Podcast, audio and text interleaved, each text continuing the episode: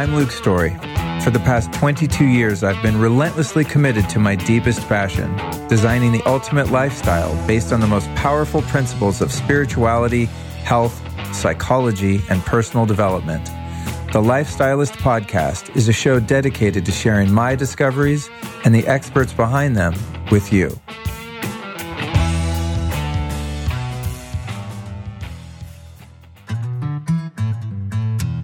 I love me some green juice, and that's why I'm so grateful to be promoting our sponsor, Organifi. And I talk about that a lot because I use that stuff every day. Now, another product I use from Organifi almost every day but rather at night than in the morning is the Organifi Gold. This is the Soothe and Recover blend. This stuff tastes delicious, you guys. It's like a golden latte.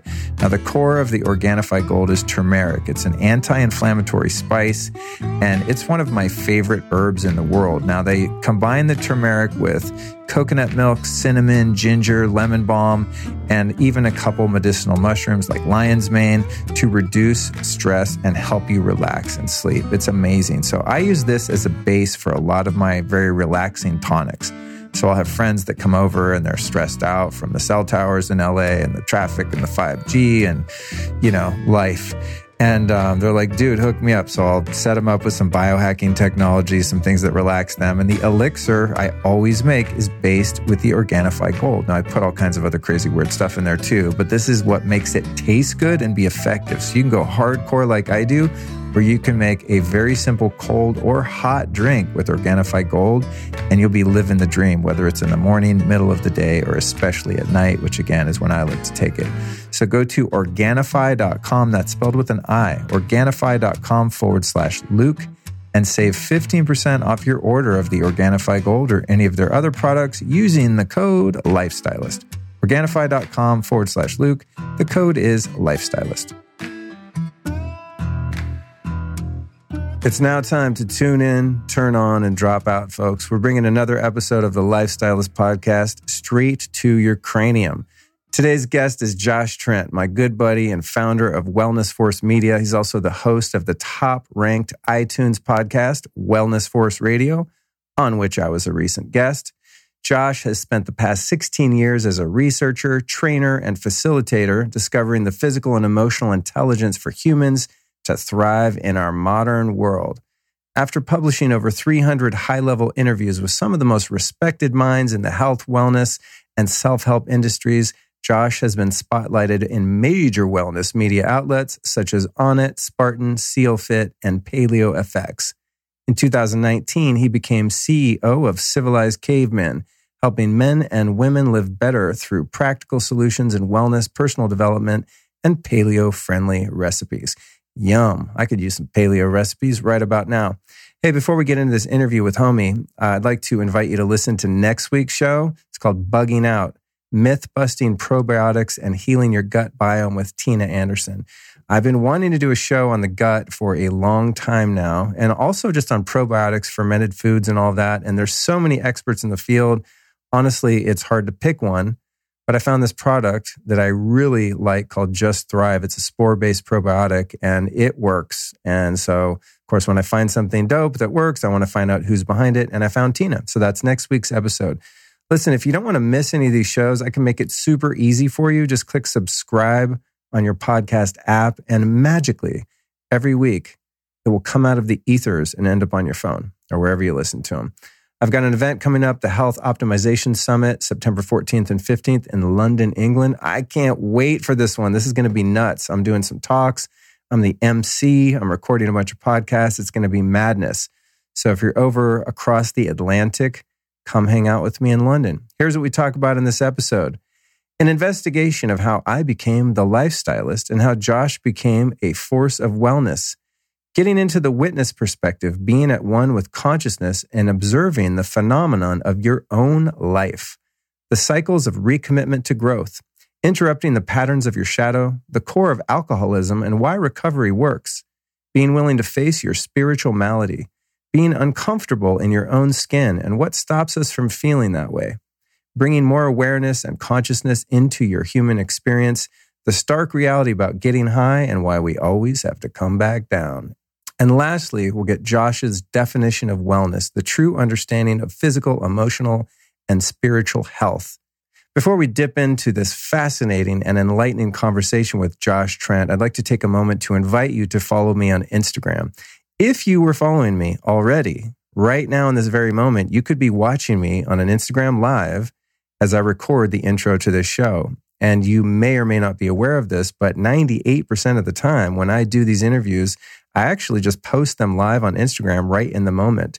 So if you want to uh, learn about the process of this podcast being produced. You want to follow me around the world and uh, observe all of my wacky hijinks and biohacks and spiritual pursuits. Please follow me on Instagram. I'm at Luke Storey. That's S T O R E Y. Without further delay or further ado, let's go ahead and dive in deep with Mr. Josh Trent.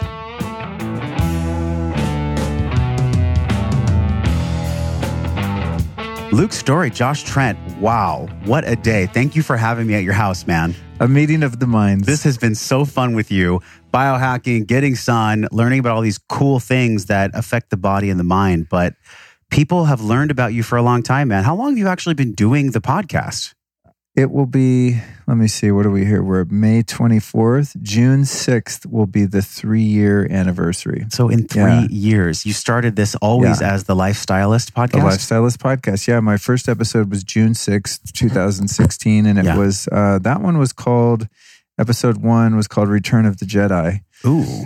because it was my, you know, like uh, my life story up until that point and it was yes. kind of a story of redemption and so i started out with that first episode and now i'm up to 200 something yours included here yeah. shortly and so um, yeah it's been a gift dude to be able to do Total what we gift. do i mean i don't have to explain it to you because you're yeah. a podcaster yeah. but god well, the opportunity to sit down and talk to the people that i've being able to do that with is just staggering. So the lifestylist is it because it's about the style of your life? I mean, is that really the ethos it's of the about title? Building the ultimate lifestyle, whatever that means to you. Yeah. Um, using principles, truths, tools from all different modalities and teachings, whether that be metaphysical, spiritual, physical, and um, you know, just kind of how to build yourself into a superhuman real you. Yeah. And I think in the beginning, the name was kind of a play on my former career because I worked as a fashion stylist in Hollywood. For, We're going to get into that. For 17 yeah, we, years. We get to learn about that. Uh-huh. So, um, you know, I, I mean, really, I was doing that more superficial art, which is making people look good and going out and finding the best of the best. You know, you get this earring and this shoe and this dress, and you kind of put it together. This looks cool together. And that's yeah. what I've been doing, curating my own lifestyle for health and well being and all that. And so I think I, in the beginning, I thought, well, I'm not, you know, now I'm not really a stylist anymore because I retired from that, but I'm a lifestylist. So you yeah. take, you know, this type of breath work and this cold plunge and this, you know, oxygen therapy, the ozone IVs, the this, that, you put it all together yeah. and you have yourself, you know, a, a nice feeling life rather than a nice looking outfit. Also, this is what I get from you is I get that you are so in touch with the kid inside, the young man like, yes, you're a successful podcaster, businessman. You get shit done. You take care of things. So you have a masculine aspect to you. And you're very in touch with that youthful, kind of fun, playful kid in there. What did you do in your life that led you to actually connect with that kid? Because it seems like it's pretty present in everything that you do, the oh, enjoyment man. aspect. Yeah. If it's not fun, why do it? You know, I, dude, I am, I do have a very childlike um, curiosity about mm-hmm. life, which I think mm-hmm. makes for creating good content because I'm, I'm earnestly curious about learning. Uh, I love learning, but I also just, I have a rambunctious sense of humor and I just really like to have fun. And I've thought about that because I think for my age, I'm pretty silly sometimes, which I think is a great thing. I'm not putting myself down. I thought, I wonder why I'm like that. I don't know that many people that like to goof around as much as me, but um, yeah. I think I really got it from my dad. You know, my dad is just, he's got coyote energy, you know, and um, he just always likes to screw around and have fun. Like when I was a kid, he used to do shit like we, he was a rodeo star. And so we used to travel around the West and Southwest in his dually diesel truck with a, a, trailer of horses behind us. Rodeo and, star, like he would wear the flashy pants with I mean, no, he, and, I mean, he no, he was low key. He dressed like the Marlboro Man, but he was, okay. you know, he's a successful professional. Was ro- he kind of like a John Wayne type kind of yeah, guy? Yeah, yeah, yeah, yeah, yeah, yeah, real rugged character, but also a jokester. So we would be on these long road trips, and one of his favorites was if I had to pee, we'd just, you know, we're on desolate desolate, uh, you know, highways out in Wyoming, Utah, Arizona, Colorado, et So, oh, Dad, I gotta pee, I gotta pee, and we'd be nowhere near a gas station. So he'd pull over to the side of the road, and then I'd step out and kind of open the door and use that as a shield, so people couldn't see you if Yes. I think we've all done that, right? And so I'd be there and I'd be midstream, and he'd just bolt, just drive away, and just leave me standing there, you know. And it sounds like kind of a effed up thing to do to a kid, but it, Yeah. it, it was, you know, it was all in fun. I mean, there were a lot of things that he did trying to have fun that maybe were a little harsh or scary because he was, a, you know, tough dude and Yeah. Could put up with a lot that I couldn't handle as a kid and stuff like was that. Was your mom also tough, or was he more of like the heavier masculine energy, get shit done kind of energy in the home when you were young? well, my parents divorced when I was two or three, and so I don't ever remember living with both of them. I lived with my mom, and then I see my dad in the summers and holidays and stuff. And uh, mom in California, dad in Colorado. My mom's also super funny, though. You know, it's the thing. She has a great sense of humor, and she screws around a lot. But in terms of who was, you know, my mom was much more lax and very liberal, and born and raised in in the '60s in Berkeley, and Yes. so I could swear and you know just have fun and be a kid and things like that. And I don't know if my dad would have minded me swearing because he swore like a sailor himself, but he was into hunting and fishing and rodeos and like, you know, there's a firearm within three feet of anywhere he ever is. And, you Yeah. know, he's a no nonsense kind of guy and was a pretty rugged character in his early years and fought a lot and, you know, is now a completely um, enlightened human and has um, done a lot of work. But back then, yeah, he was kind of the, you know, good cop, bad cop. Dad would have been the bad cop. He was the one I was terrified of. So, You spent a lot of your childhood in Sonoma, NorCal. My grandparents, I was Yeah. telling you, were from Garberville. So Right. I have these fond memories of like being in nature in NorCal. And, and you seem to have this deep connection with nature. And it came from this childhood aspect of growing up in Sonoma. But yet it wasn't like perfect nature situation because at some point um, drugs got into the picture. And I think people see you now as being this voice for not just sobriety, but also um, for living your life on your own terms. But it wasn't like that for you in the beginning because there was an environment that, for whatever reason, your soul, your soul contract, however you want to describe it, yeah. that that environment was not conducive to the highest level of emotional intelligence, physical health. Um, can you take us to that environment? Because what year was that actually for you when when they entered in? I think it was super young. I, w- I want to say like ten years old. I've seen you talk about in media Yeah. that drugs came into the picture. Yeah. And the reason we're talking about this, by the way, is to see where you are now and to explore the road that so many people find themselves on. Yeah. I mean, listen, dude, being in the throes of any kind of addiction, when you're held against your will, that's not a fun feeling. Now, if you're Yeah. if you're unaware of the fact that you're held against your will, like many of us now are brainwashed by collective media, Uh-huh. you know, and paying taxes and things like that. I mean, we are held against our will and we don't know it, so it doesn't hurt as bad when you start to wake up and kind of get red pilled on our social programming. Um, it becomes more uncomfortable in one way, but um, most of us, I don't think, realize we're addicted until it's far too late. When everyone else in the world and the authorities have to come in and say, "Hey," and kind of shake you and grab you by the jacket. Hey, dude, you know you're screwing up here. Um, you know, it's just kind of all fun and games before that, but yeah, for me, I mean, it was just like a perfect storm. I grew up in the 70s and, and 80s in Northern California. And um, in the late 60s, when Haight Ashbury started to sort of go to pot, no pun intended, and it wasn't like, you know, LSD and the Grateful Dead anymore, but started more street drugs and crime and stuff like that.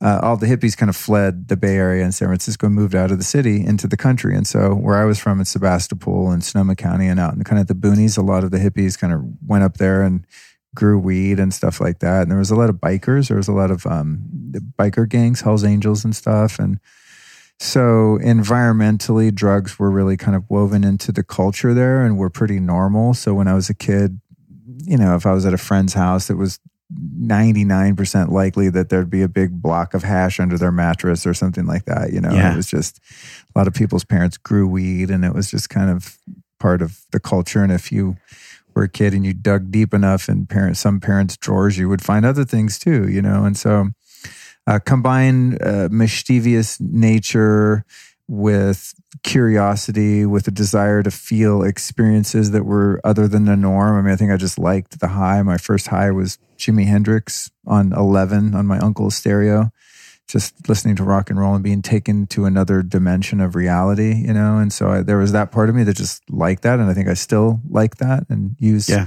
healthier means by which to get there, whether it be meditation, breath work, plant medicine, whatever. When you say um, get there, what do you mean by there? get there, get to a place where you're in a witness perspective, being at one with consciousness, observing the phenomenon of your human meat suit experience. Yeah. That's there. Yeah.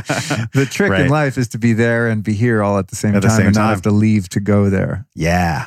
That's the key. But anyway, so a, com- a perfect storm of just the availability, the cultural acceptability, growing up on Black Sabbath and Cheech and Chong records. I mean, it was just like, duh, of course you do drugs. That's what's cool. And um, that might have not have motivated me to do so had I not experienced quite a degree, a large degree of trauma, you know, in a lot of things. There was sexual abuse and verbal abuse and, you know, just shit that kids aren't meant to experience that I didn't know how to hold or contextualize or heal from. And I didn't have, well, it's not that I didn't have the support. I just didn't know where to go for support. And Yeah. so, um, so I felt really uncomfortable in my skin. And I just, you know, whatever type of intelligence I was born with was not celebrated or encouraged in the school system in which I was brought up. Um, I don't think of myself as, you know, exceptionally intelligent, but I was a pretty bright kid. And on the subjects that I was interested in, I did really well. On the ones that I wasn't, I just completely tanked, you know? So I had a really hard time in school and had a lot of behavioral problems and legal problems. And Were you were you the stuff. kid that the class clown, like the teacher would send you outside, or were Oh, you more like the troublemaker? Were you the Oh, funny no. person or the yeah no i was funny i never like was into fighting and stuff like that i just wanted to have fun and I, it just the monotony and boredom of school and just it just it felt so um confining just sitting in a chair i mean i was just i was so full of energy and i loved the outdoors Yeah. and so um yeah so how the you know i kind of went to the dark side was just through really i mean looking back kind of the fortunate circumstance of my life and that culturally and just geographically where I was at that time, there was a lot of medicine available. wow. And I was a kid who needed medicine. And thank God I grew up in that environment and it was easy to get a bunch of weed and I could just be yeah. high as fuck all day, every day. And um, that's how I avoided suicide, really, you know, because I had thought about it a lot. But if I could relieve some of the existential um, pain and loneliness that I was experiencing as a kid, uh, you know, I don't. I think now I would have been thrown in a psychiatrist's office and probably given Ritalin or Adderall or Sure. Well, you were healed. or who so knows, funny. whatever, you know. You were healed in a way, or or you your healing was um, catapulted, even though it was excessive. It was by the plants, like yeah, like marijuana at that stage for Yeah. you was a beautiful way for you to really know what it's like to self preserve. It's a self preservation mechanism. hmm Do you do you look back on that time and in, in any way you can be grateful for what occurred? Yeah, totally, man. I mean, it's like you talked about the soul contract. I didn't know this early in life. Obviously, when you're 11, When you're eight, you don't know about soul contracts. yeah, when you're 11 or 12 years old, it's just Yeah. life is scary and it can be very painful. And, you know, depending on your upbringing and the type of adults that are guiding you and where they are in their own evolution of consciousness, it can be really challenging. And it was really challenging for me. So at the time, there's no way I would have gone like, oh, this is awesome. There's a lesson in this. It was just Yeah. like, God, I want to die. Why was I born? Why is there no God? You know, it's just like pretty dark, dark most of the time with punctuated events of relief or or experiencing joy you know going outdoors and i mean there were of course times when i had a great time when i was a kid but there were also um, a lot of dark nights of the soul especially later on as it got kind of more gnarly but um, i think that i'm really grateful for the whole rich texture of my experiences because i'm beginning to like the guy that's sitting here across from you more all the time and the things about myself that i like I think are largely attributed to the rich history I've had and the experiences that I'm able to go through. So, say I would have had a really smooth, kind of middle of the road upbringing that was very cookie cutter and safe and secure, and I would have been well nurtured and, um, you know, not gotten into the trouble that I got into. Well, I maybe I'd be another kind of great man that's doing good things in the world, or, or maybe not. Who Yeah. knows? You know, maybe Yeah. I would have been repressed and at 35 ended up married with kids and you know cheated on my wife and ended up embezzling from my company and going to prison or you know it's like you just don't know because i know so many people that didn't experience trauma as a kid or at least to a much lesser degree and um, they still ended up screwed up too so it's like i think that it's it's pretty interesting to have had um, so many different types of experiences and to have so much depth within one short lifetime of 48 years where I really have been pretty far out to the the dark side and Yeah. also had a lot of very uplifting peak spiritual experiences and the like and uh, now for the most part other than just regular low level of anxiety that comes from living in a city and owning a couple of businesses and having relationships and doing the things that we humans do um, by and large my my worldview is absolutely positive and i feel a sense of purpose and connection to uh, source energy to that that thing that created me and to other people. And i have a lot of love in my life. I'm able to give a lot of love receive a lot of love. So you just don't know had i not experienced those things would i have the same type Yeah. of life experience i have now which is filled with a lot of compassion and empathy for other people and i'm i'm very much guided and driven to help alleviate the suffering of other people in my personal life and um, professional work. I don't know if I would have that kind of passion if I didn't know what it was like. Yeah, if you this phrase "walk a mile in someone's shoes," and you'll know how challenging the walk really is. Yeah. And walking a mile in your shoes. By the way, that whole area up there is so it has such a mystique around it. NorCal. Like, how many films on Netflix are there about Humboldt County and Sonoma and all those areas up there? What do you think it is that actually draws people up there? Because that's where you came from, that kind of adventurous spirit. Well, there is a lot of beautiful land there. I mean, that's the thing the redwoods and just the whole San Francisco Bay itself. I mean, imagine the San Francisco Bay without the San Francisco there. I mean, it's just an amazing piece It's so of rugged. natural architecture and rugged in the weather and Yeah. um, you know the the fog, the that dramatic fog, and it's so green and um, you know it just I think energetically as a piece of real estate in itself, Northern California is just powerful. Yeah, it's You beautiful. know, and then there. you have you know you have like kind of the hangover of the hippie culture that centered there in the in the late 60s and even into the 70s so that's also prevalent there. So it's it's an interesting place. But when you get out in the boonies like where I grew up in these small towns I mean you, I mean it's not like it's a bunch of hippies growing weed. You know that was a a, a small fraction of those communities. It was regular people who have a couple cows and just down to earth kind of country folk even though you're still in California Yeah, I, I've Yeah. really enjoyed being at your house, just like hanging out, having deep conversations on your show. And really, all this is stemming and poking in and around Mhm. of this conversation about consciousness, our level of consciousness. And the area, I even think back to a story you told about this Rocky Mountain University, or what, what was it Oh, called? uh, Rocky Mountain Academy. Yeah, dude. So Rocky Mountain Academy, this is like a um, spiritual boarding school. But you were 14 or 12 or something. I was something. there. 14 when I got sent there. Yeah. I mean, what was their level of consciousness compared to, by the way, would that even exist now, that type of Oh my? God. They would be sued into the ground. Yeah. It was, they were very experimental there with their modalities of therapy. So essentially, Rocky Mountain Academy, it was a sister school of a school called CEDU, uh, C E D O. Yeah. CEDU. That was, um, I think, no, C C E D U, perhaps. And that came out of something called Synanon, which was like, oh, no, it wasn't Scientology. It was this other, it was like a part of EST or something. I don't know. I have to research it again. I geeked out on it at one point. But anyway, there was this school in San Bernardino, California, way up in the mountains for messed up kids that were on drugs and, you know, juvenile delinquents and such. Their parents would send them there. And the school was so effective at turning kids around that they started one in northern Idaho in a town called Bonners Ferry, which is um, north sounds of, really exciting? north of big. Sandpoint. Sandpoint's like a ski town, and it's north of there. It's um, Bonners Ferry. Yes, is a thriving metropolis, uh, thirty miles or so south of the Canadian border, and it's an old logging town. A big river runs through it, and I mean, it's a bunch of loggers. You know what I mean? So anyway, you were sequestered out in the middle of the woods at the school, Rocky Mountain Academy, and um, it's like at that time I. I had gotten in some trouble with the law. And so I basically got kicked out of the state of Colorado because I was on probation and I was. When you commit like one single crime, oftentimes the way it works is there's a number of different felonies that they stack onto you, right? And so this is where plea bargaining comes from. So if you break into a house, which is what I did, and got caught, then there's like grand theft, there's breaking and entering, there's larceny, there's uh, burglary, all these things. And they're all these felonies. And if the court was to find you guilty of all those, you'd have a very long sentence, right? So if you admit to a few of them, yeah, well, okay, so I broke in, I stole shit more than a thousand dollars value, whatever it was, then okay, then they throw out the other ones that are more severe crimes, essentially. So I got in trouble, and uh, and it was in Pitkin County Courthouse in Aspen, Colorado.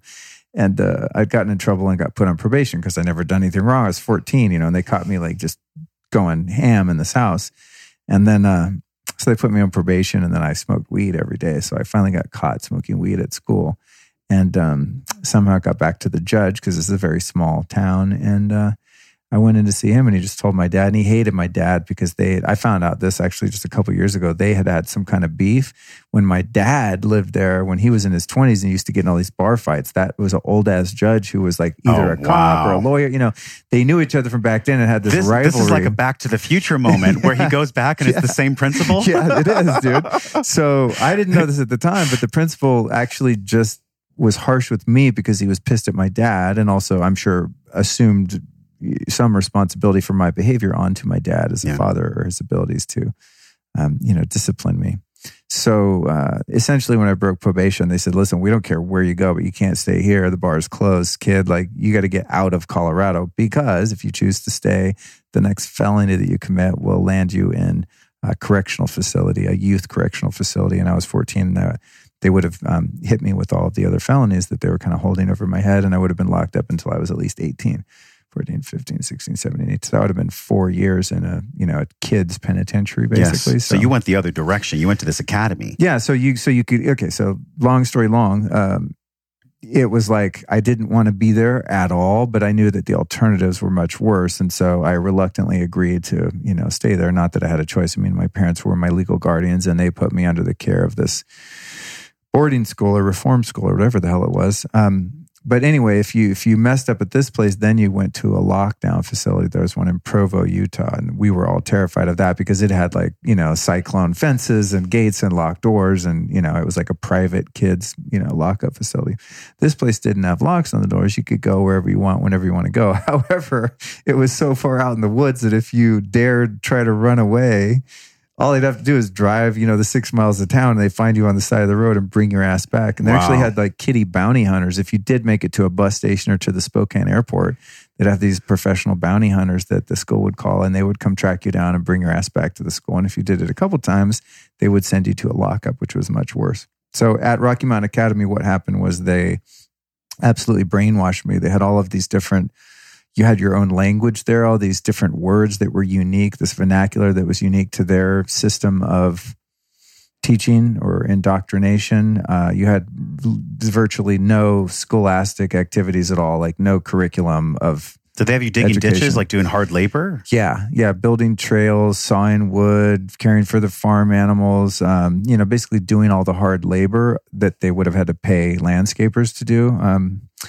and also a lot of really good times, you know, out, you know, doing um, like a coming of age sort of, um, what do they call that when you do like a walkabout, um, a vision quest, you know, and Mm. they'd send you out into the mountains by yourself and you'd stay there and build a snow cave for three days by yourself with no contact. You'd have to just take care of yourself and a lot of character building things. And there was a lot of these um, longer form kind of seminars within the curriculum where they would sleep deprive you for between three and seven days. And then they would imprint you with all of this hopefully healthier information than you had. But really, essentially, what they were doing was teaching us all about um, spiritual principles. They didn't call it that, but there was, you know, a lot of talk and work done around becoming an honest person and a humble person and Mm. being willing and being of service and helping others and love and your inner child and all this. And I think a lot of the trouble they ended up getting into because there was a lot of controversy around this place and it eventually closed was that a lot of stuff they were doing was kind of like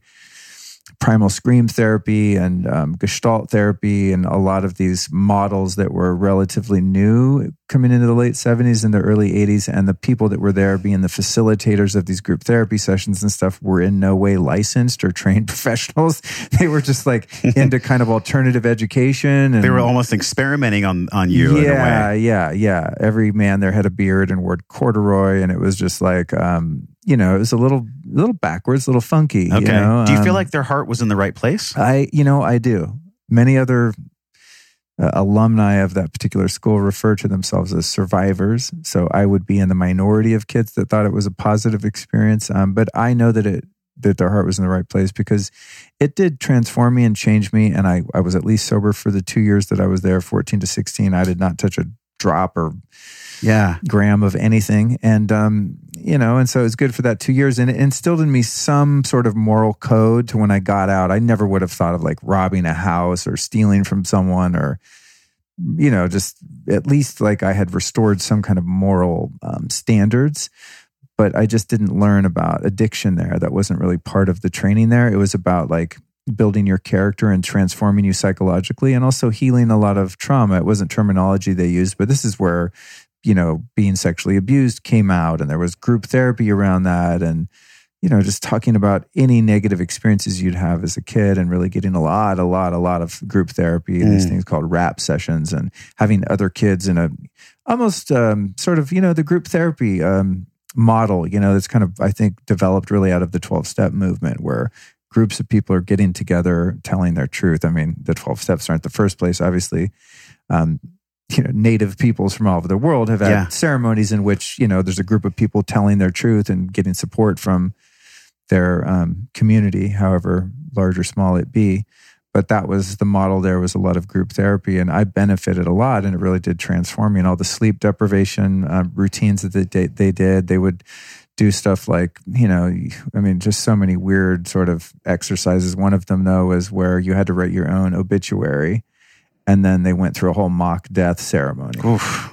And At 14, that's like pretty yeah. profound for the for the mind of a 14 year old kid. Tell me about it. To write your own obituary. Yeah. And there were others where like they would get you in a really deep state of grief about trauma that you'd suffered and um, how you're they had this one thing one of their theories or kind of analogies was the chrome ball you know that that was like your inner child and then all this grime and shit gets all over your chrome ball as you go through these negative experiences in your life whether self-created or perpetuated from outside of you and um, and you get tarnished, you know. And so the process was all about uncovering that ball. So in one of the deepest moments of looking at your dirty ass chrome ball and being in shadow, your eyes would be closed and then someone would come around and they passed you a photo of you when you were like four.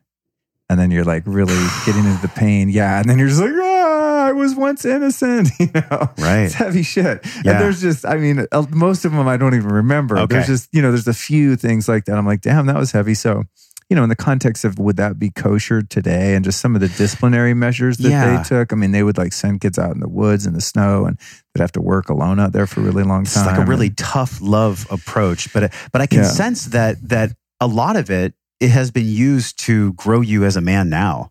You know, you went through a lot of other undulations of like being in LA and lots of like drugs and coming in and coming out. But there was one moment actually that that touched me, and it was this moment where you were like laying on the ground and you're like kicking an addiction and a cockroach my byron katie rolls moment. by. Yeah. and, and, that was it. And i know we by yeah. the way luke we skipped over yeah, a lot. However it leads to my next question. Like what actually is addiction? Like how do you define addiction? Do you do you think it's the gabor mate model where it's like the opposite of addiction is human connection? Or do you see it as something else? Like looking back at all those years like where did the addiction really fuel from well, I still have a few of them, so I'm very familiar with it. You know, um, the the filler of the back end of that story is too. Just I could say it very briefly: is kid gets out of the school, feels pretty positive about life, goes back to a regular high school, loses his shit, starts taking LSD, doing coke, listening to punk rock, hanging out with all the trench coat mafia, like you know, rough crowd and uh, ends up moving to Hollywood at 19 and lives the rock and roll dream and nightmare until 26 and then sobers up. Uh, but my so 19 to 26 was the Hollywood nightmare. Uh, 19, no, no, actually, it would have been um, 16 to 26 was like the years of like, woohoo, we're just going hard. Wow. But then, yeah, I moved to Hollywood at 19 and then I, I sobered up when I was 26. And those are the years of like living right down the street from where we are now and just partying like an animal. How cool is it to be being a podcaster, being a professional, being known as someone that influences others in a, in a loving, powerful way?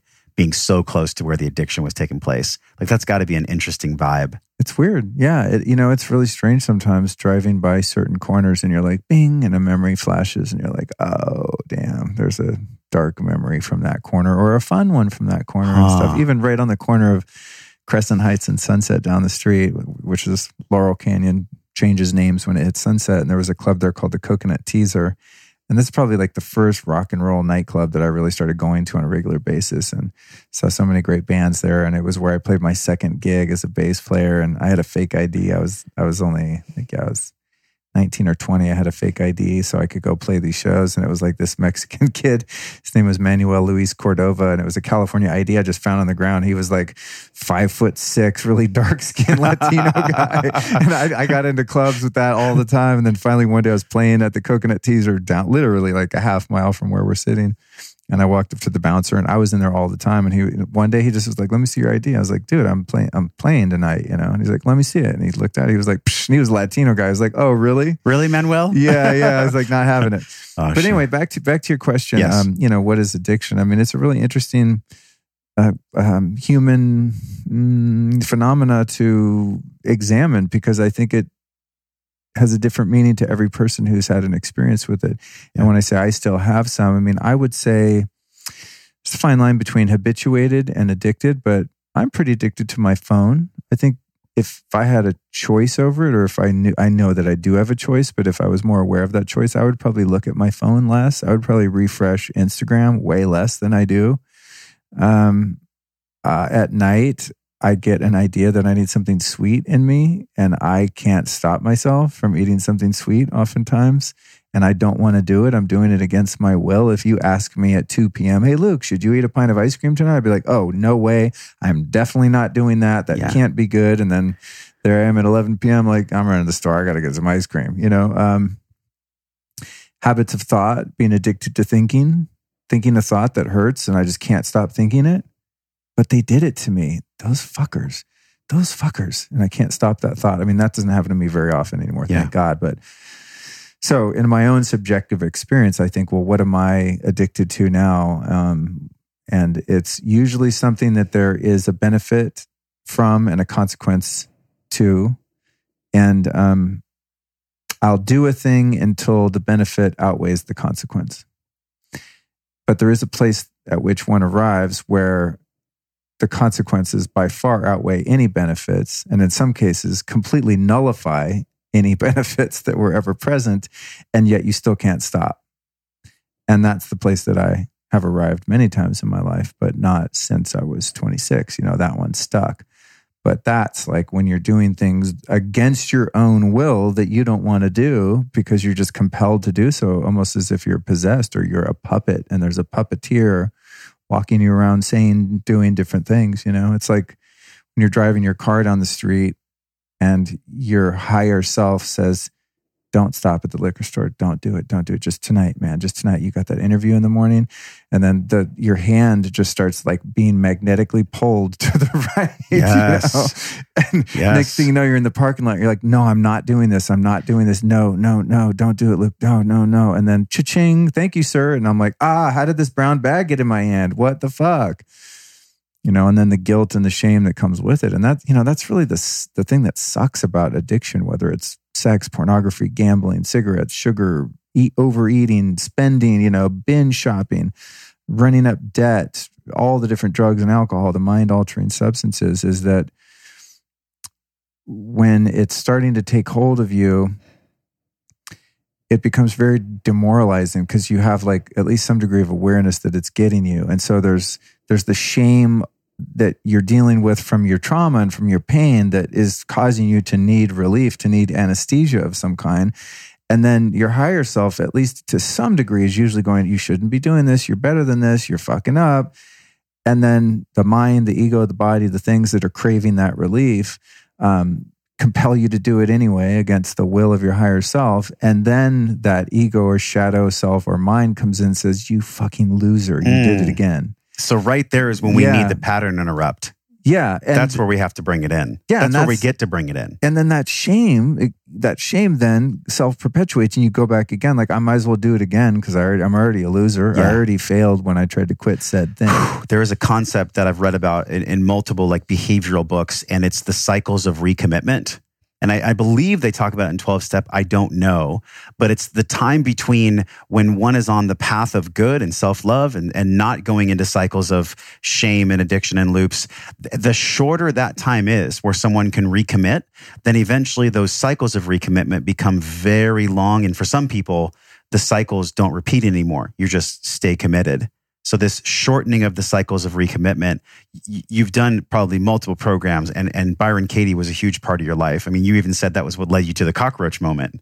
Yeah. Well, it's just funny because her, you know, her origin story includes her having some sort of nervous breakdown and uh, sleeping on the floor and being terribly suicide, suicidally depressed and then coming to and having cockroaches march across the floor next to her. And when I interviewed her, I was like, you know, it's so funny. I had the cockroaches were like my spirit animal too. Oh my God. In that sense, yeah. Cause I, I did. I was, you know, coming to periodically in the middle of one of my episodes. And um, yeah, like lean over, laying on the floor in a living room, no bed. And um, you know, leaning over and just being like, oh God, and seeing the cockroaches walk by and then being kind of too apathetic or physically weak to even try and address the issue and get rid of them. Just Why? Because like, in that moment, what was going on? Were you like on the floor detoxing yeah, or were you? Yeah.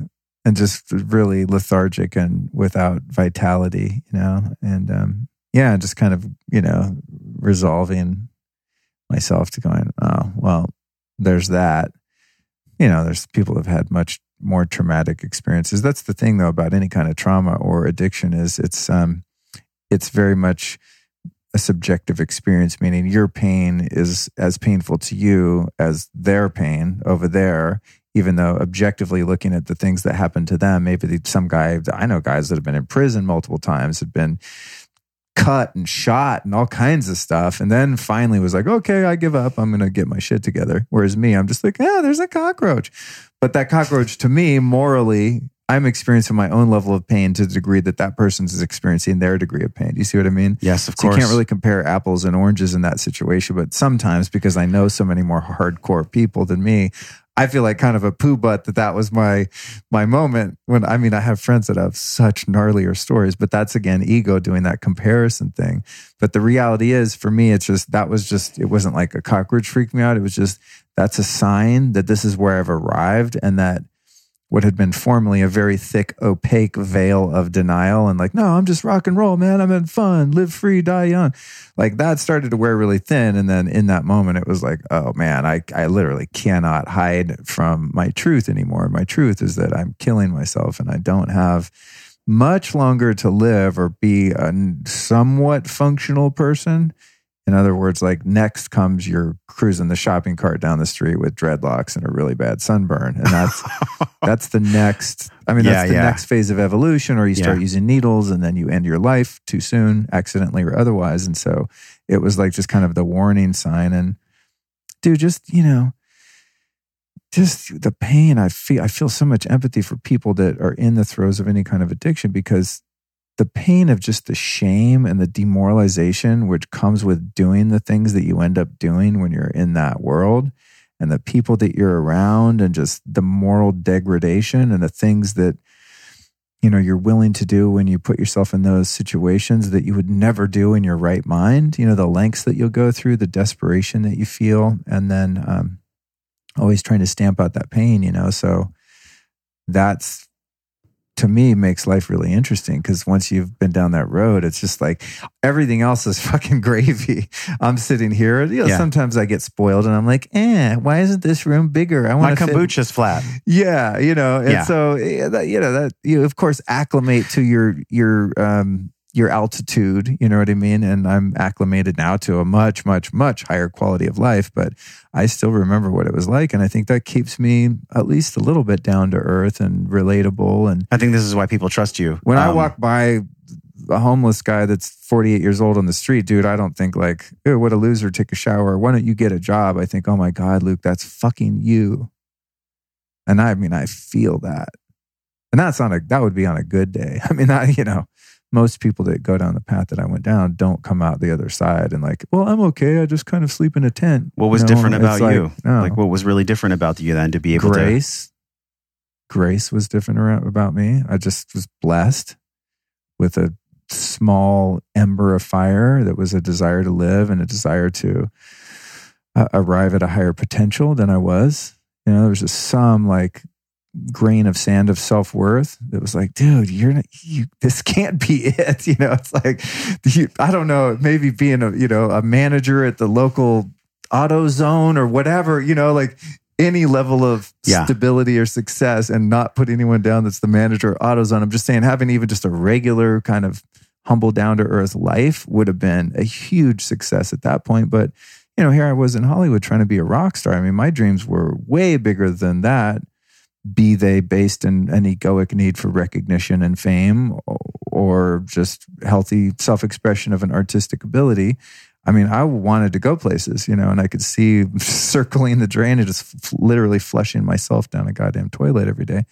And so, um, yeah, I think some of us are lucky because we just get that that seed of hope, and then we get the grace that just gives us that one little iota of reality that helps us see there might be a way out. And and really going to that school, dude, that we were talking about. I mean, that was a huge part of it because I did develop some self-esteem there and I did work on a lot of my trauma and go through a lot of therapy and cared about myself a little bit and had meaningful connections with my friends, like good buddies, and we loved each other. And, you know, I had um, a mentor there, Tim Brace, who was the, you know, like the director of that school. And he was the only adult I really ever trusted. Um, he was definitely the only person uh, at that point in my life that I'd ever listened to. He said, Hey, I think you should do this. And I go, Okay. I mean, I never listened to anyone ever. I just couldn't trust anyone. Um, I was too defiant. So I think that really paved the way for, you know, it took a long, long time to get back to caring about myself. But I think that's where I, I gained access to that, you know, the sense that I was um, worth more than just totally throwing it all away. You know? You- We'll be right back at you after this brief but important announcement. If you're into health and fitness and you listen to podcasts like this and the experts I have conversations with, I'm sure you've caught wind of the fact that artificial blue and green spectrum light after dark and even some of those spectrums during the day is really harmful to your health. Not only does blue light at night suppress melatonin, which helps you sleep and prevents you from getting diseases like cancer, by the way, but it also trashes the production of neurotransmitters like dopamine and serotonin and regulation of your hormones that make you feel good. So, this is a massive problem, you guys, and there are scientific studies over studies coming out all the time that prove that it is a fact that being exposed to unnatural light after dark really messes you up. Period. I'm not a fear monger, but I'm a reality monger and I like to have awareness and I like to share cutting edge information with you. Now, thankfully, you don't have to go live in a cave somewhere or in the middle of the woods and only live by firelight at night like we've evolved to. You can go to blublox.com and get yourself some dope glasses that come in different shades that block the blue and or green spectrum of light that really tweaks you at night. Even for working on computers, they have prescription glasses, they have reading glasses, etc. So go to blublox.com. That is spelled B L U B L O X, blublox.com. Here's some more good news for you. If you enter the code LifeStylist at checkout, you will save 15% off your order. That's blublox.com. Having been someone that's been into taking medicinal mushrooms for many, many years, I got to tell you, I was super stoked when Four Sigmatic dropped on the scene a couple years ago with their super tasty, easy to use little mushroom packets. Now, one of the ones I was most excited about and continue to be excited about, in fact, just this morning when I made my morning Fetty butter coffee, I put their Reishi packet right in there straight up. And I do that just about every day, actually, morning and night. At least I'm doing one of them.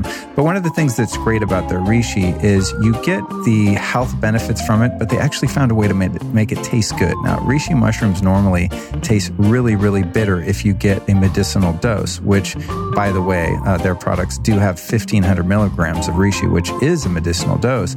Somehow they've worked their magic, these crazy Finns, and they found a way to make Reishi actually taste good. So part of my morning ritual will be to take their Reishi or maybe Chaga or one of their other mushroom products, but definitely before bed or anytime I want to relax. Even right before I meditate, sometimes I'll just make myself a nice warm elixir, some coconut oil, some ghee, throw that in the blender. And fire that up, and it's instantly calming. And there's tons of scientific studies that indicate that ongoing use of reishi mushrooms not only helps you sleep the night you take it, but there's a cumulative effect. So if you take it all the time, you tend to be more and more relaxed over time, and your sleep cycles get regulated. Not to mention all of the immune modulating properties of reishi mushrooms. This is one of the kings of the Chinese herbal system. And reishi is just fantastic. And now we've got a way to take it that's not only effective, but tastes really good. So if you want to check it out, go to foursigmatic.com forward slash Luke Storey. That's foursigmatic.com forward slash Luke Storey. And as always, my friend, I've got an amazing discount for you. If you use the code Luke Storey at checkout, you're going to save 15% off at foursigmatic.com forward slash Luke Storey. And now back to the interview. You talked about this seed of hope, which is a really cool metaphor.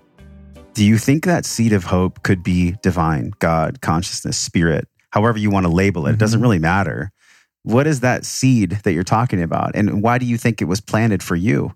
Did it come from you or did it come through you? I think that my desire for God was given to me by God, and that the God within me is looking for itself and to have experience of itself. And that I got so disconnected from that that I would use other means by which to access that or to at least simulate that. You know, it's said that um, alcohol in itself, which is one of the worst drugs, by the way. I mean, like, yet, dude. yet completely legal yeah, and one- pushed on every billboard on every fucking of freeway. The most dangerous, man. I mean, it Yeah. really it makes you mentally ill. I mean, really, alcoholism is. I mean, so much more serious than people realize, man. It is a really gnarly disease. You know, when someone's an alcoholic, full blown, their whole family gets destroyed. I mean, it wrecks everyone around it. So the interesting thing about alcohol is that if you look up the root of the word um, spirits is the latin is espiritu you know which is the spiritual realm and the spiritual domain and carl jung um, even wrote uh, letters to bill wilson the co-founder of alcoholics anonymous where he talked about his failure in so many cases to cure alcoholics and he said that the only time he'd ever seen them succeed in sobering up was if they truly devoted themselves to spirituality or religion and they had some sort of dramatic conversion experience that struck them sober. And um, he surmised that at the core of every alcoholic is a deep desire to to feel and experience God, and that that's what you're trying to achieve. And if you're someone who has that particular DNA match like I do and some of my friends do where like the minute you touch something you just pretty much start doing it every day kind of you know what you call addictive personality. There are people that have a thirst for God you know and they don't know it. And you just know that you don't feel right. And that's why most people that that I know and this isn't true of everyone in the world I'm sure but in my own experience the people I've rolled with the way out for all of us from that is developing a relationship with God the God of our understanding. You know, it's it's a identifying that there's a power that's greater than one's own limited self Yeah. alone. Oh, I, I love this. you know, I mean, each one of us has power. We have 100%. will, man. The human will is fucking strong. yes, I mean, look at Gandhi or a, a figure like that, Martin Luther King. I mean, people that have just faced, Nelson Mandela. yeah, that have faced just massive adversity and overcome, and that's the human will. But there's also grace backing them, right? And so I think that the the people that get this thing figured out and get saved, so to speak, for lack of a better term, are people that identify, ah, I have a yearning for God, and that living uh, some spiritual framework of life is going to help me alter my perception of my life experience so that it doesn't hurt anymore. A. B, when it does hurt, I'm going to be able to contextualize that discomfort and pain as a lesson that's worth living through and surviving and learning from, right? So that I get past that level of earth school and I can move on to the next level where now I'm facing some other bullshit that I need to grow through that's painful, Yes. right? So it's like the spiritual way of life is the way out of that um, because it provides the grace and it also gives you a way to internally change your perception of reality so that you don't have to use exogenous forms, whether it be approval of others or heroin or whatever, like whatever extreme gets you off and gets you high, you're much less likely to be at prey to that when you have a natural and instantaneous way to reframe your reality, which is staying in conscious contact with a higher power and understanding and practicing spiritual principles so that in the heat of a moment when life triggers you as it does, you don't think to turn to, you know what, I better drink over this or whatever. It's like you go, oh, there's, I'm disconnected from God. That's what the problem is. Mm. You know, mm. if I'm ever frustrated, lost, discontent, it's just that I'm with ego, I'm with mind again, and I've shut God out of my experience. And so life starts to close in on me and feel very scary and threatening. And if I don't know that the problem is just that I've disconnected from God, then I'm going to go connect to something else to quickly change my perception. I mean, dude, if you yeah. if you took five shots of whiskey right now, the way you see this room, me, your day, Everything. this podcast, your whole life would dramatically change. I like it better without the whiskey, Luke. It's much more fun without the whiskey, man. well, I, well, and I want you know what I'm saying. I though? totally so do. It's, it's a reality quicker. shift. Whiskey's quicker, wine is finer. But uh, but see, building a meditation practice slowly over years and years, doing plant medicines, you know, all yeah. of the books, all of the things, all of the podcasts that so many of us listening and, and recording now do, you know, those are natural and more sustainable ways of altering your perception and experience of reality so that reality becomes less painful and so that your resistance to these experiences and also your ability and tendency to create painful conflicted situations in your life decreases over time. You know, you don't yeah. create drama because you know how to stay connected to who you are. And if you stay connected to who you are, there's just less drama. There's still drama. Yeah. Shit still happens, but it just becomes more sparse. I want right? to go back to this moment where you talked about the disconnection from God in those moments where like something heavy will happen. There's trauma. There's an event that happens in life and people forget for a second that they have a connection to a higher power. This is what I've been heard described as the spiritual malady, where somebody forgets that they had a belief that was very strong at one point that it was not life was not just about them. It wasn't about just their suffering. It was about something way bigger than them. Can you describe this concept of the spiritual malady and what that actually means? Because i've heard a lot of people talk about it but what does that actually mean when someone's going through a spiritual malady? I have to say for myself that would be having an orientation to life in which you feel that there is no purpose that you can't you can't take in the divine order of things. You can't access it. You can't see it. You don't believe it's there.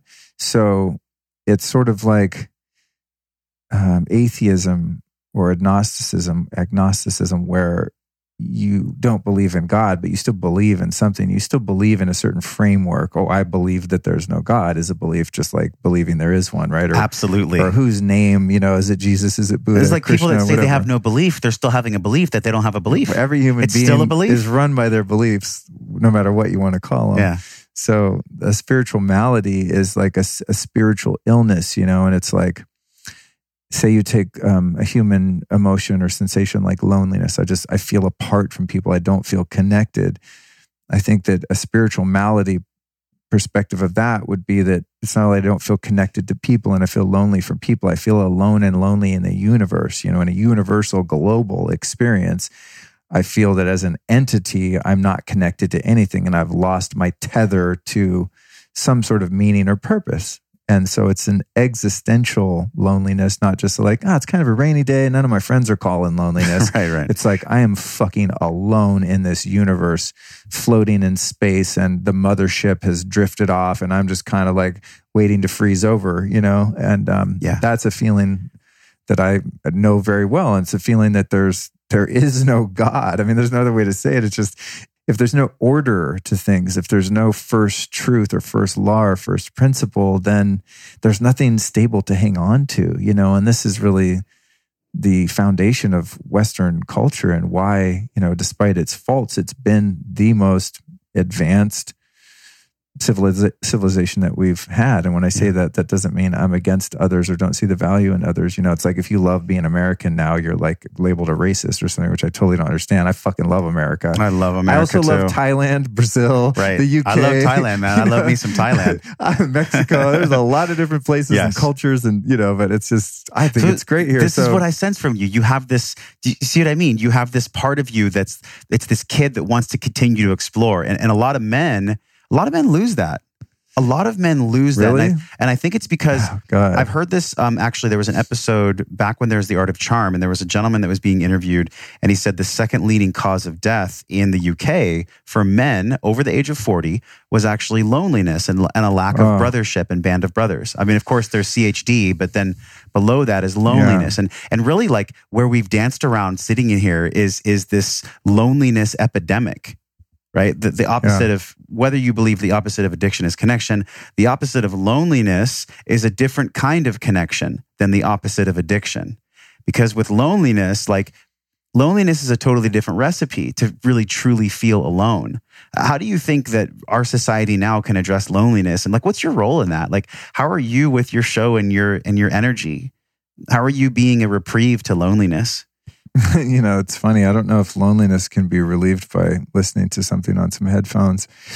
I don't know. I feel like we're together with these people right now. Well, you know, Yeah. it, it's actually interesting that professionally speaking, um, being a solopreneur now, right, and spending a lot of time in this room by myself, and even the majority of the work that you do on a podcast, aside from the actual conversation, as you know, is alone. So it's interesting that um, the work that I do connects so many other people to me in Yeah. a way, but it doesn't connect me to them until I go to an event. Like I have an event tonight and I'll go there and undoubtedly meet quite a few people that listen to the podcast and they're gonna be like, Oh, remember this thing, remember that thing? We know about you. And I have yet to know about them. So that's that's a really neat experience because then like, oh my God, I'm creating this whole sort of um, subculture, a, a Mm. mini Just micro fills your heart, doesn't it? yeah, micro subculture, and you get to meet them and hear about their experiences, and that, and that's very cool. But I do spend actually a lot of time, you know, by myself, and so um, I think you know, you know what it is, dude,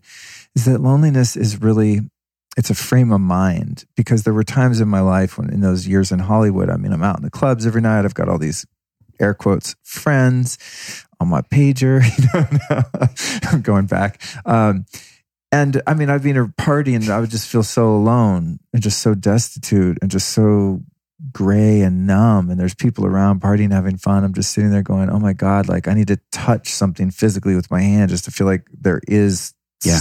um, something solid under me, you know? Yeah. And so it's not about how many people you're around. I think it's, you know, the loneliness, which is a human plague. You know, yeah, you need human touch, you need human connection, but it's also a connection with oneself and not abandoning oneself. So that Mm. if I am spending time physically alone, I'm not alone because I'm there having the experience of enjoying myself, experiencing joy within my own being. Oh, now I'm sweeping the floor. This is Luke enjoying Luke sweeping the floor. You know, it doesn't have to be anything meaningful or Yeah. world changing. And when I can appreciate myself and really be there for myself in that sense, then when I'm with other people, I already know how to be present because I'm present with me. And so when I sit here with you, I mean, I'm looking deep into your left eye, dude. I'm not just like glazing you over as some um, vague entity in front of me. No, I'm you're totally present. really connected, you know? And so when there's the moments of human connection, then I really savor them, whether it's a group of people or one person. You know, it's like I'm really here. And that's, you know, it's one of the biggest compliments um, I- I've recently been given. You know, where I was having a talk with my girlfriend and we were just talking about how much we like each other and how great it is. And she went, Man, you know what? Something so cool about you is that you're just really present. I feel like you're really paying attention to me and you listen to me and you're there. And I mean, it's nice to hear, but I'm kind of sitting there going, Well, duh, what else? What, oh, of course, you know what, What I else mean? am I supposed to do in this current moment Yeah. other than be present? Yeah, but I got to remember there was, you know, a huge swath of life where Yes. I didn't even, if someone said that to me, I wouldn't even know what they're talking about. Like, what do you mean present? Like, of course, I'm standing right here, but that's not the type of presence. It's the presence like, hey, man, my heart's with you. I'm connected to you. I'm devoting my, my time and attention to you, and I care about you.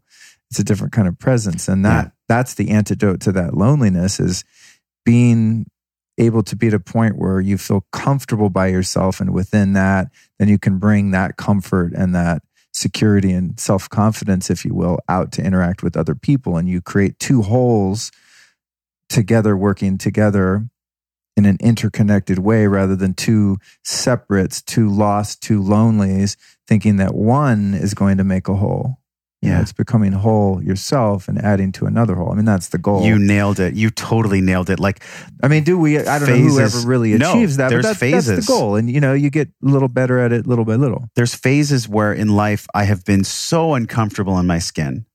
And I know in talking to you, like you might be this present Luke Storey now, but there's definitely been phases where you weren't comfortable in your own skin. Oh my god! I Right, mean, like- sometimes still, of course. yeah, dude. this is the human experience, right? So I, I have this sense, and, and and where this conversation is leading is there is a place in all of us that here in this system, you know, we have money as a way to exchange energy, right? So as we exchange energy from a monetary perspective, there are people that get challenged. Like it's almost as if someone's navigation for being their authentic self gets challenged, especially Luke, especially in media and podcasting and any environment where knowing the right people, having the right relationships really benefits one person. I've had people that have reached out to me because I was thinking about the moment where you said you're at the club and you felt alone. And I've had moments just in doing the podcast where I know somebody's reaching out to me just because they kind of want something and I can feel that energy. And I think this is actually like more of a philosophical question to you. How do you, as a conscious media creator, stay grounded in an environment where at any point in time you could choose authentic connection or doing something because you know it'll benefit you the most? that's it's, good. It's such a slippery yeah, that's, slope. That's that's How- really how, cool. do you operate in there? That's really cool. Because you could sit here and be like, Josh, I always do the authentic one. oh you know, no, like- man, no, no, no. I what mean, do you actually do? Listen, just the whole premise of growing a brand and marketing. I mean, just by its very nature, includes a certain degree of persuasion, strategy. There's tactics. There's influence. There's NLP. There's all kinds of shit that's going on, whether intentional or not, to get what you want in your life, right? So I'm no idiot. I know if I know this person and they know that person, sure, if I'm honest with myself, I might give this person a little more of my time because I'm trying to get to that person. I mean, that's real talk. Let's be fucking honest about it. Yeah. Well, that's, Yeah. that's, and I don't think there's anything wrong with Neither that. do I. I think it's kind of the game we're playing. Yeah. It's a fun little game. That said, if one lacks the awareness of that, then you get into this vampiric, parasitic taker energy. And so to me, hmm. to counterbalance, and it's funny, I never even thought about this, but you're making me think about it, which is amazing. You're a great interviewer for that reason. To me, it's about intention. And is the intention and mission in my life to just hmm. get shit for myself so I'm safe and secure, so my little ego animal feels rich, famous, happy, sexy, whatever? Or am I doing it to get the shit that I want and also to leave a mark and positively imprint energetically the world and to actually um, share love and caring and kindness with people. And I know that I care about people. I know that I love people. And I also know I want to be the next Tony Robbins or whatever, if that's my karma. I don't, you know, I don't know that it is, but let's just say I'm thinking really big, like the biggest podcast, a TV show, books, like be the guy, 2 million Instagram followers, you know, whatever. Right. and you know those ambitions i think are normal and natural. It's just like what's what's your motive and what's your intention? And if if i'm honest with myself sure man some of the motive is like yeah i want to feel valuable because i'm still working on my self-worth. And i know if enough people tell me that i'm loved then maybe i'll be able to feel it. I mean that's there you know It's Even- really honest, man. Thank you even for though- sharing that. well i mean it's just you know it's just fucking it's the way it is Well, this is what most people don't want to explore, though. So thank you for sharing Well, it. it's, It's to me, it's fun, you know, Mhm. because I these are the these are the things that uh, come to me in a float tank or in a plant ceremony or doing breath work or sitting in the sauna or in an ice bath. Anytime I'm alone, I mean, these are in the theta state. This is the shit that bounces around. It's Yeah. like applying self honesty and really looking at your place, but doing it from a place of observation, not a place of judgment, you know, and that's the really tricky thing when you're looking at shadow or ego, looking at mind, is that same shadow will come and say, You got a fucking shadow. You're bad. You're a loser. And it's like, No, no, no, you can't allow that to happen. So I have to be able to look, be as honest as I can, be as humble as I can, be as real as I can with you and with myself, but also go, Yeah, and that's okay. So, sure, if I answer one person's email faster because they have the ability to make me some money or make a connection, and I blow off this other person for Yes. three days because I'm like, eh, it's a lower value relationship or interaction on one level, um, that's fine. Yeah. That's perfectly fine if I'm aware of it. If I'm just a rapacious, you Taker know, energy. Yeah. I mean, if Yeah. I'm just like burning through people and just getting what I want, getting what I want, and and I'll know that because I won't be fulfilled. I won't feel happy. And when I when I get the thing that I think is going to make me happy, it won't work. And then I'm on to the next thing. And this is where Yeah. you arrive at the existential crisis of like, I got the house, I got the wife, I got the this, I got the that, and I still want to kill myself, which many people have experienced. And um that's not a place I want to arrive at. I would like to arrive at a place where I'm extremely satisfied with who I am, where I am, and I also have a natural human desire to expand and have more of that. I heard someone describe this in such a powerful way. His name's Brandon Hawk. I don't know if you've heard of him before. don't. He's in Austin, Texas. Shout out to Brandon Hawk. Brandon. Uh, powerful coach, creator. I've never worked with him. I've just I've just watched some of his content. yeah. And he said the energy of how you start any project, passion, or mission in life is the energy of how it will be sustained. The energy of how you start something is the energy of how it will be sustained. So if someone's like, hey, can I talk to you? Because I really want to get to this other person, and and they're looking at their life as a continuum, then that same kind of taker energy, that same kind of pulling down energy, it's unsustainable. It's a it's a scarcity thing. And I, and I Right, felt it too. right, like, right, like yeah. it's taken it Yeah. took me four years to have this conversation with you. And it was a natural unfolding. Right. Like it's an it's a feeling of there's a feeling of friendship more than of taking when it comes to this conversation. Because I know that we both operate in a world where our voices are valid and, and, and people are listening because the same truth in us is the same truth in them. Yet there's still a part of me that just like wants to sometimes burn everything to the fucking ground and just be everyone's friend. Like that's really what I want to do and I'm figuring out how to do this human thing where we have Yeah. business and sponsorships and all these different things. But Yeah. that that's what I see in you, man. And I want I just wanted to acknowledge that, like uh, the way that you've operated and grown the lifestyle is really movement of designing your own life. It's come because you had such a dark contrast. Like you had you went through so much shit for so long to be able to be where you are now. I just want to acknowledge you for that. Thank you. I'll take Yeah. it. I'll take it. Yeah. The will to the will to grow and expand, you Yes. know, which is which is a gift to have. You know, sometimes I wonder if it's a gift or a curse, you know, because you look at someone Joe six pack goes to work the factory, punches the clock, come home, watch the football, wife makes a TV dinner, you know, goes to bed, you know, none the wiser, right? And maybe doesn't have a very dynamic life, but is relatively happy and satisfied. You know, does that guy or girl have it easier than the renunciate monk who, you know, had his job on Wall Street and the Ferrari and is unfulfilled and gives it all up and goes and walks the Himalayas for the rest of his life to God. find God? You know, it's like, which is the easier path and which one's Which is the more fulfilling path. yeah, and you know which one gets you where you're going. And for me, I think the path I've chosen is the one where I want to break through walls. And I don't know for sure you get more than one lifetime, but I have a sense that you do. And um, Well, this leads to the the last round of questioning about plant medicine that I want to ask you before you go speak. So Uh huh. you know, just in closing to that, I, I really do get the sense that each incarnation of however many we get is just really, really valuable, you know? And it's like, fuck, I was given a body, dude. My parents and creation gave me this really f- weird meat suit. and I'm in it for Yes. however long I'm in it. And this meat suit allows me to go have rich experiences and, and have lessons that you can't get when you don't have a meat suit and you're just living in the ethers as energy or consciousness, intelligence. So it's like, okay, I got this body for this amount of time. I got to fucking do this, you know? So I'm going to have, I'm going to make as much progress as humanly possible. And so in so doing, um, you know, you realize that the end game is helping others to make progress and serving, serving, serving is where fulfillment and true joy and happiness Yeah. comes from. But along the way, it's fun because you get some of the spill off and crumbs from that too. It's like, oh shit, cool. I live in a nicer house now. I have a better car, like more wonderful um, partner, and and all of these things keep increasing, increasing on the physical plane. But it's just because of the desire to surrender to God's will and to know that my karma, destiny, fate is in better hands than I could ever make up on my own. Mm, the surrender, the awareness. This is Yeah. like the recipe that I've heard from you. being aware that one is moving in the right direction without the ego being a veil and being conscious about being of service to others.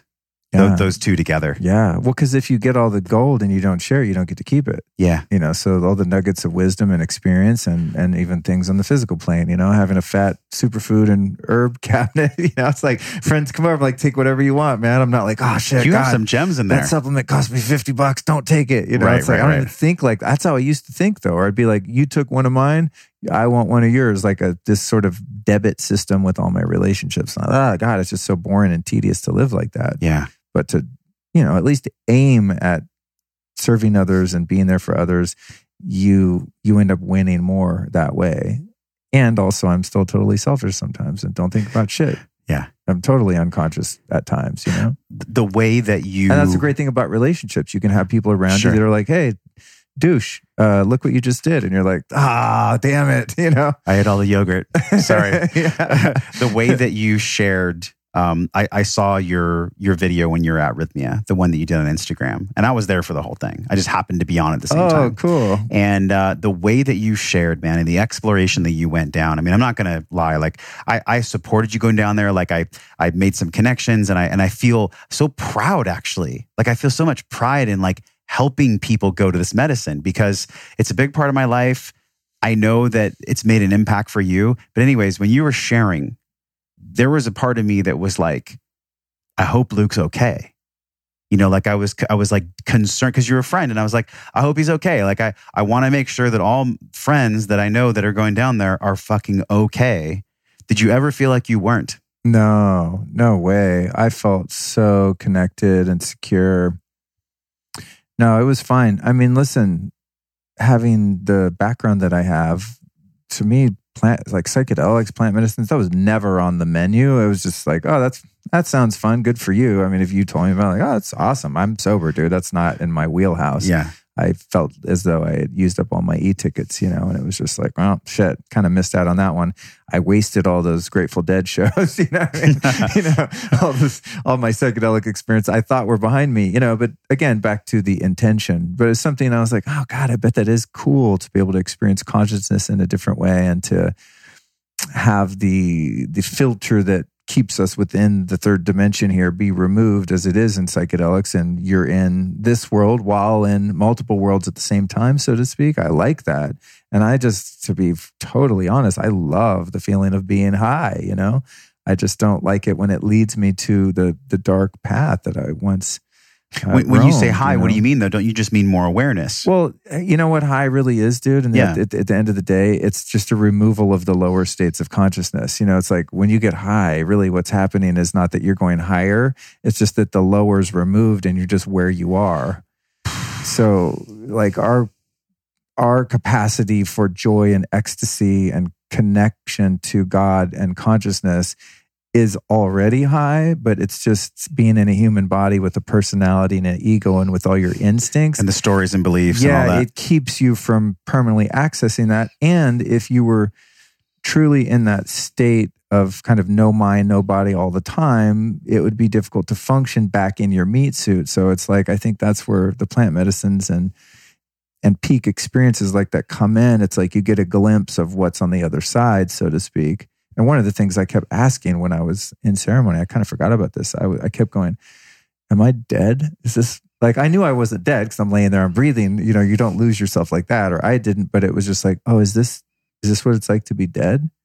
Am I dead? Is this is this what it's like when you don't have a mind? You know, I was asking God, like, because you're off in this kind of you know, you're in the ultimate float tank. Yeah.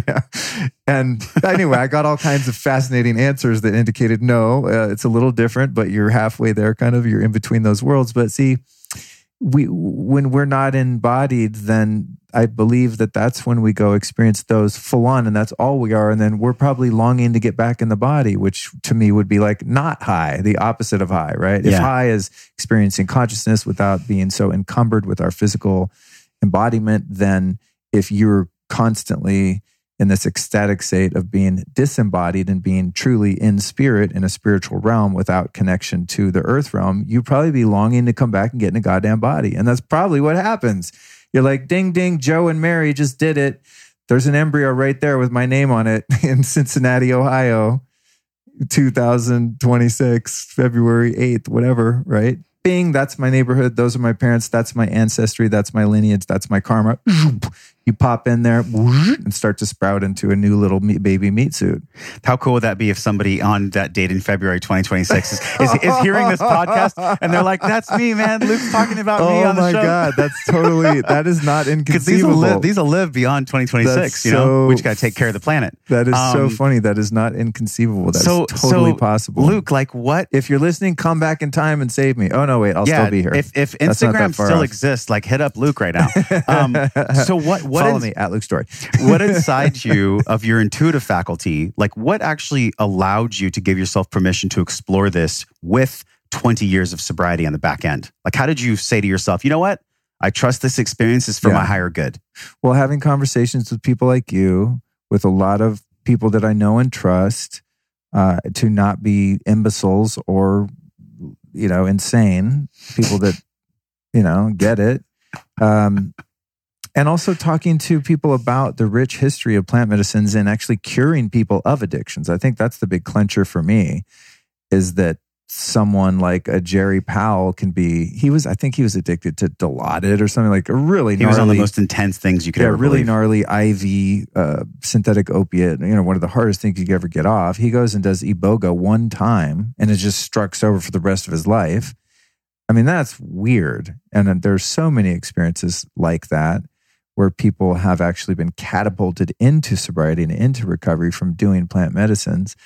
Um, then all of the research into uh, MDMA and into um, psilocybin and LSD and the therapeutic values of those drugs, and the fact that um, it's not widely um, experienced that people injure themselves or die or or become addicted to those things. So it was like really understanding the historical precedents of plant medicines as they relate to addictions and whether or not they trigger someone to go back in and do the quote unquote bad drugs or not, or be catapulted back into the throes of obsession and addiction, all that.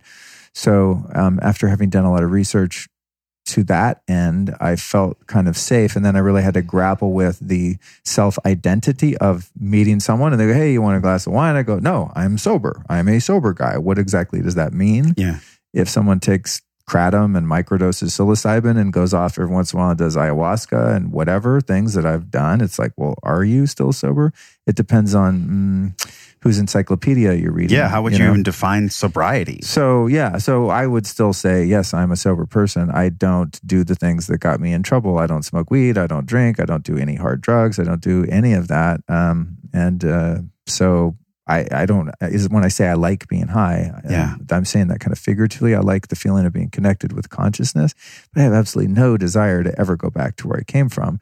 And I actually don't like the high of those synthetic kind of well, not that weed's synthetic, of course, but some of the other things that are synthesized or that are extracts from plants and things like that that are Yeah. much stronger. You know what I mean? And so I had to get my head around that and just, you know, be take responsibility for myself and come what may. If I go do this and it takes me down a slippery slope, well, I've done so consciously. And then I also had to really consider um, set and setting and that I was going somewhere where people were professional, had the right motives, uh, where I wasn't going to be, you know, out in the middle of the jungle getting robbed and bitten with mosquitoes. And, you know, I Having wanted a to, like, python go in your sleeping bag. yeah, I've, yeah, I wanted to have a relatively cushy experience, and you know, um, some of my friends that are aficionados of plant medicine kind of scoff at my Rythmia experience because it was so sort of four or five star maybe, and um, you know, have a spa there and all that. It's not the norm from what I understand, but that's what I needed in order to be comfortable and have that experience. And I anticipate that when and if I go and have more of those experiences, I'll be less concerned about the surroundings and aesthetics,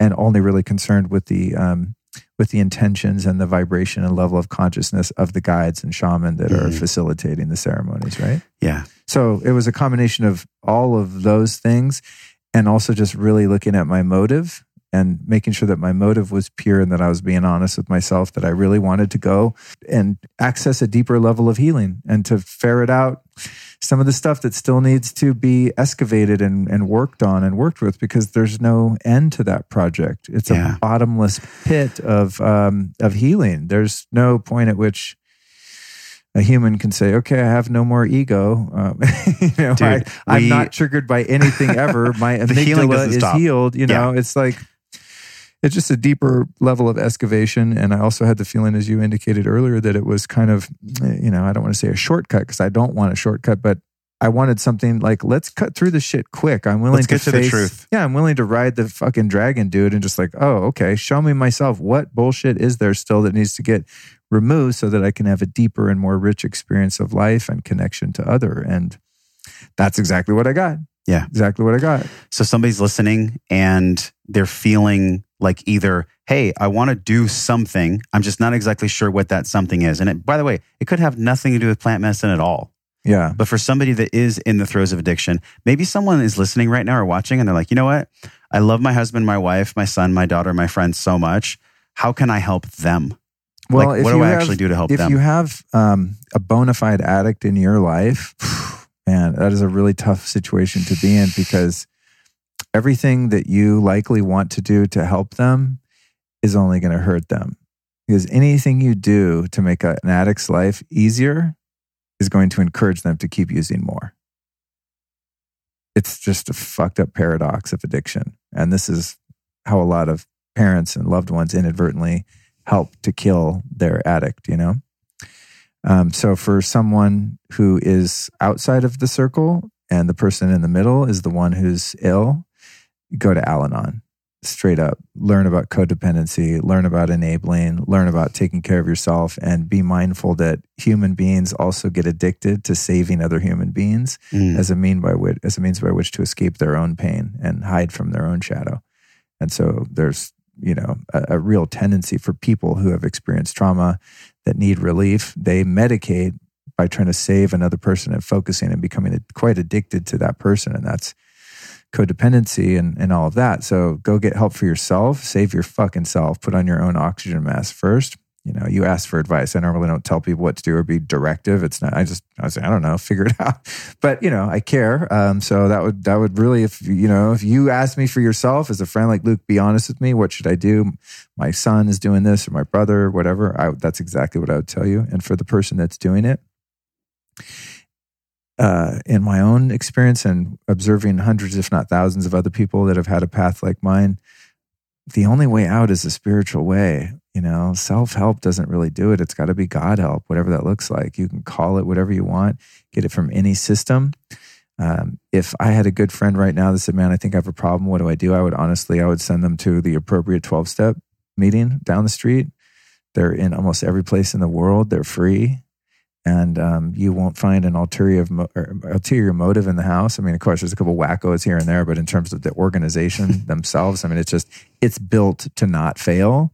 No one gets money, no one gets rich, no one gets shit out of it, except you get to feel good about yourself for helping another person that's been down the same path for you. So, um, I would say uh, rehab, and then and uh, availing yourself to twelve step teachings and a framework of life, you know, learning spiritual principles, learn how to put them in your life. But I think if you're truly addicted, it's very hard to just quit on your own. You know, that's why for me it was really important to go to treatment so that I could be set apart and just away. And I knew if I was at least 10 miles from the nearest gas station or something, that was cool. It was too long of a walk. Even if I got crazy ideas, I'm like, no, I checked myself in. And also, just there's something about the finality of making that decision where you wake up that first day and you're like, oh shit, I did it.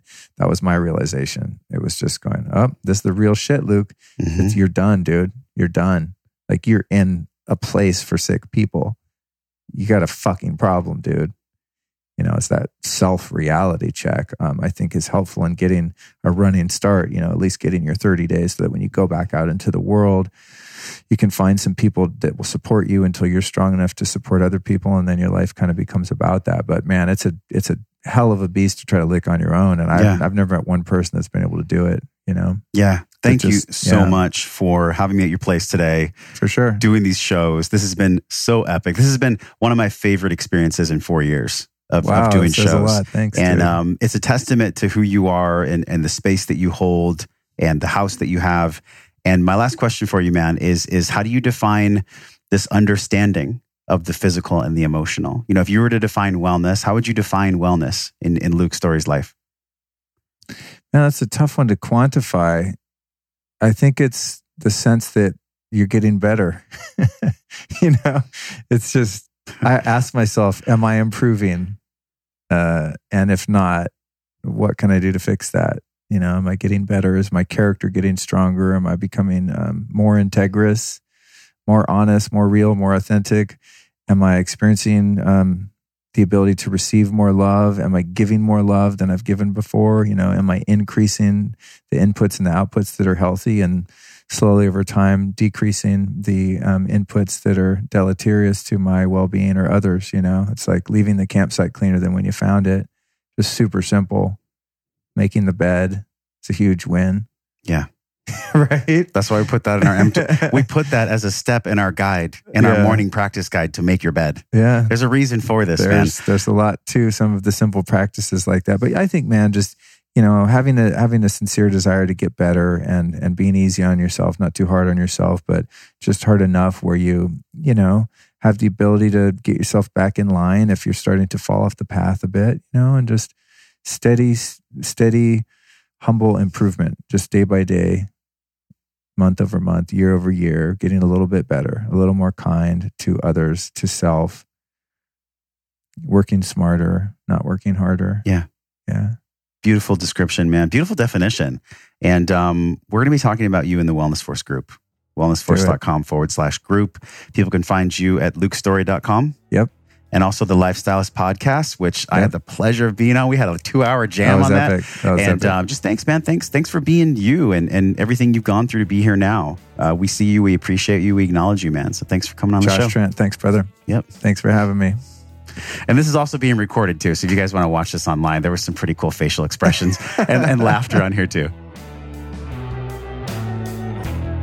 Wow, what an inspiring conversation. I love sitting down with Josh Trent. If you don't already listen to his podcast, Wellness Force Radio, I invite you to get over there. Isn't that great? You know, us podcasters, there's no scarcity, there's no competition. I had him on my show, he had me on his show. That's one of the greatest things about being a podcaster is being able to share your tips and secrets with your peers and also to support each other's work. And Josh's work is amazing. His show, uh, topic wise, is not dissimilar to this one. So I think if you're a fan of the Lifestylist podcast, you would definitely like Josh's show. So go ahead and give him some love over there. I want to remind you again, in case you're one of those sneaky little bastards that fast forwards the intros and just jumps right to the interview, you know who you are. Now, honestly, I do that on Rogan sometimes because, like, I'm not going to use the Cash app or whatever.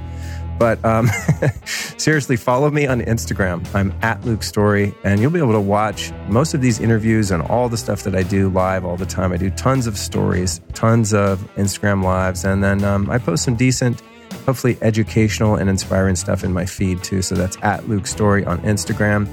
By the way, uh, if you do follow me on Instagram already, or if you're going to listen to the call to action that I just dropped on you, uh, and go ahead and join me on there, please refrain from asking questions via direct message because unfortunately, I'm unable to keep up with them. And uh, I have a Facebook group for like deeper questions where I can help a lot of people at once. But if you don't use Facebook and you're just dying to ask a question on Instagram, here's what you do go ahead and post it in the comment of one of the images that I post in my feed. So do a comment on the main feed rather than a DM. That is for a couple reasons. I do my best to always respond to and answer comments in my feed, but not the DMs because I just can't keep up with them. Um, and that's also because if you ask a question in the comment section on a post, then if I take the time to do my best to answer it and provide some hopefully uh, valuable answers, then not only you will see it, but 60,000 other people will see it. So, see how that works? I, I love helping people. I love being of service. If I've gotten anything figured out in this life, um, obviously I don't have grammar figured out because I just said gotten. But uh, if I figured anything out, I'm I, like I'm so compelled to share it. I love helping people. I love being of service. Anything that I find in life that helps alleviate suffering and brings you more joy and love, I'm on fire to tell people about it. So please go ahead and leave a question in the comments and I'll do my best to answer. And then everyone who sees that post will get the benefit of seeing the question and the answer. And it's likely that some of my followers there on Instagram will also weigh in and give you some suggestions as well, which is super cool. I'd like to thank our sponsors, without whom this show would literally not be possible because Homie can't work for free. It was cute in the beginning. You know, when I launched the podcast three years ago, I was like, ah, I'm never going to make money on this thing. It's okay. I'm just doing it for the love. Then I realized it costs a couple thousand bucks a month just for the expenses to run it, not even including the time, the travel, the equipment, all of that stuff. So I figured out at about six months into this, oh shit, I need some sponsors, and I've got them. And um, you know, if you listen to the show on a regular basis, I, I won't. I don't have the Cash App on here. I, there's a lot of well, not a lot. I'm not like I'm not all that, so I don't have people beating down my door to give me free money. But um, I have been approached by certain brands uh, that just aren't a good fit, or I think that their product sucks, to be honest. So if you hear me plugging a sponsor on the Lifestylist podcast, it is because I use that product, or I have used it, or I think it's worth using straight up, and that is my commitment of integrity to you. Because I really value sleep. It's the best biohack, and I could not sleep at night if I was being a shyster. Uh, I just can't roll like that. I used to be one back in my youth. I was I was quite a little devil, um, but um, I'm reaching toward the angelic spheres these days. So, anywho, here's our sponsors: BLUblox. Go to blublox.com. That's B L U B L O X, and you're going to get some badass blue blocking glasses. You can also save 15% off by using the code Lifestylist. If you want some green juice, some gold powder, you can go to Organifi.com forward slash Luke. That's Organifi with an I. Uh, the 20% discount over there comes to you if you use the code Lifestylist. So, same code on both of those. And then foursigmatic.com forward slash The Lifestylist. And the code there is The Lifestylist for 15% off. Next week, I'm doing a great show on healing your gut biome and probiotics. It's a major myth busting Truth Bomb with Tina Anderson that comes out on Tuesday. And then uh, again, come join me in the UK September 14th and 15th for the Health Optimization Summit. Dave Asprey, John Gray, all sorts of big wigs are going to be there sharing the stage with me. I'm super stoked for that. Thank you so much for listening. If you liked the show and you don't want to buy any of the crap that I talk about on the show, no problem. Do me one favor and just share this episode with someone you love. This episode of the Lifestylist Podcast was produced by PodcastMasters.net.